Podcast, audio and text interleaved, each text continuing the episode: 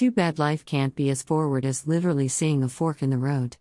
If that were the case, I probably would have ceased fighting my food allergy a long, long time ago.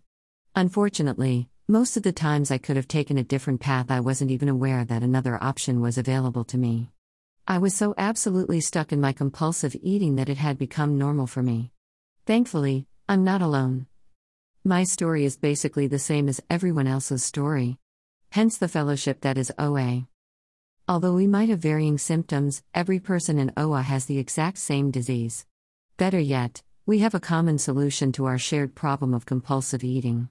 Since becoming abstinent and working the steps with a sponsor, I have come to learn that each day I am offered a choice of which path to walk. Will I enter into my disease of compulsive eating and surrender to a day filled with insanity of my food addiction, or will I surrender my will and life to the care of God and live in abstinence? The program focuses on progress, not perfection. OA does not lift me into sainthood and let me fall straight into hell. All I need is a wee bit of willingness to live the program to the best of my ability, and only for today.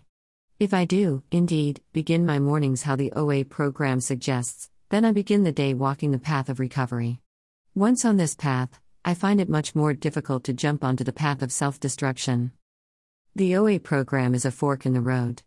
It is a program that is designed for recovery of mind, body, and spirit, based on a daily reprieve from compulsive eating, and all that is asked of me is to suit up, show up, and give up. This method is gentler than I ever thought it would be. OA is the easier, softer way. A Big Book, page 58. Today I ask my higher power to remove my obsession over food and to relieve me of my compulsive eating. It worked for me and it can work for you, too. Thank you for supporting Promise of Recovery. See you at the next meeting.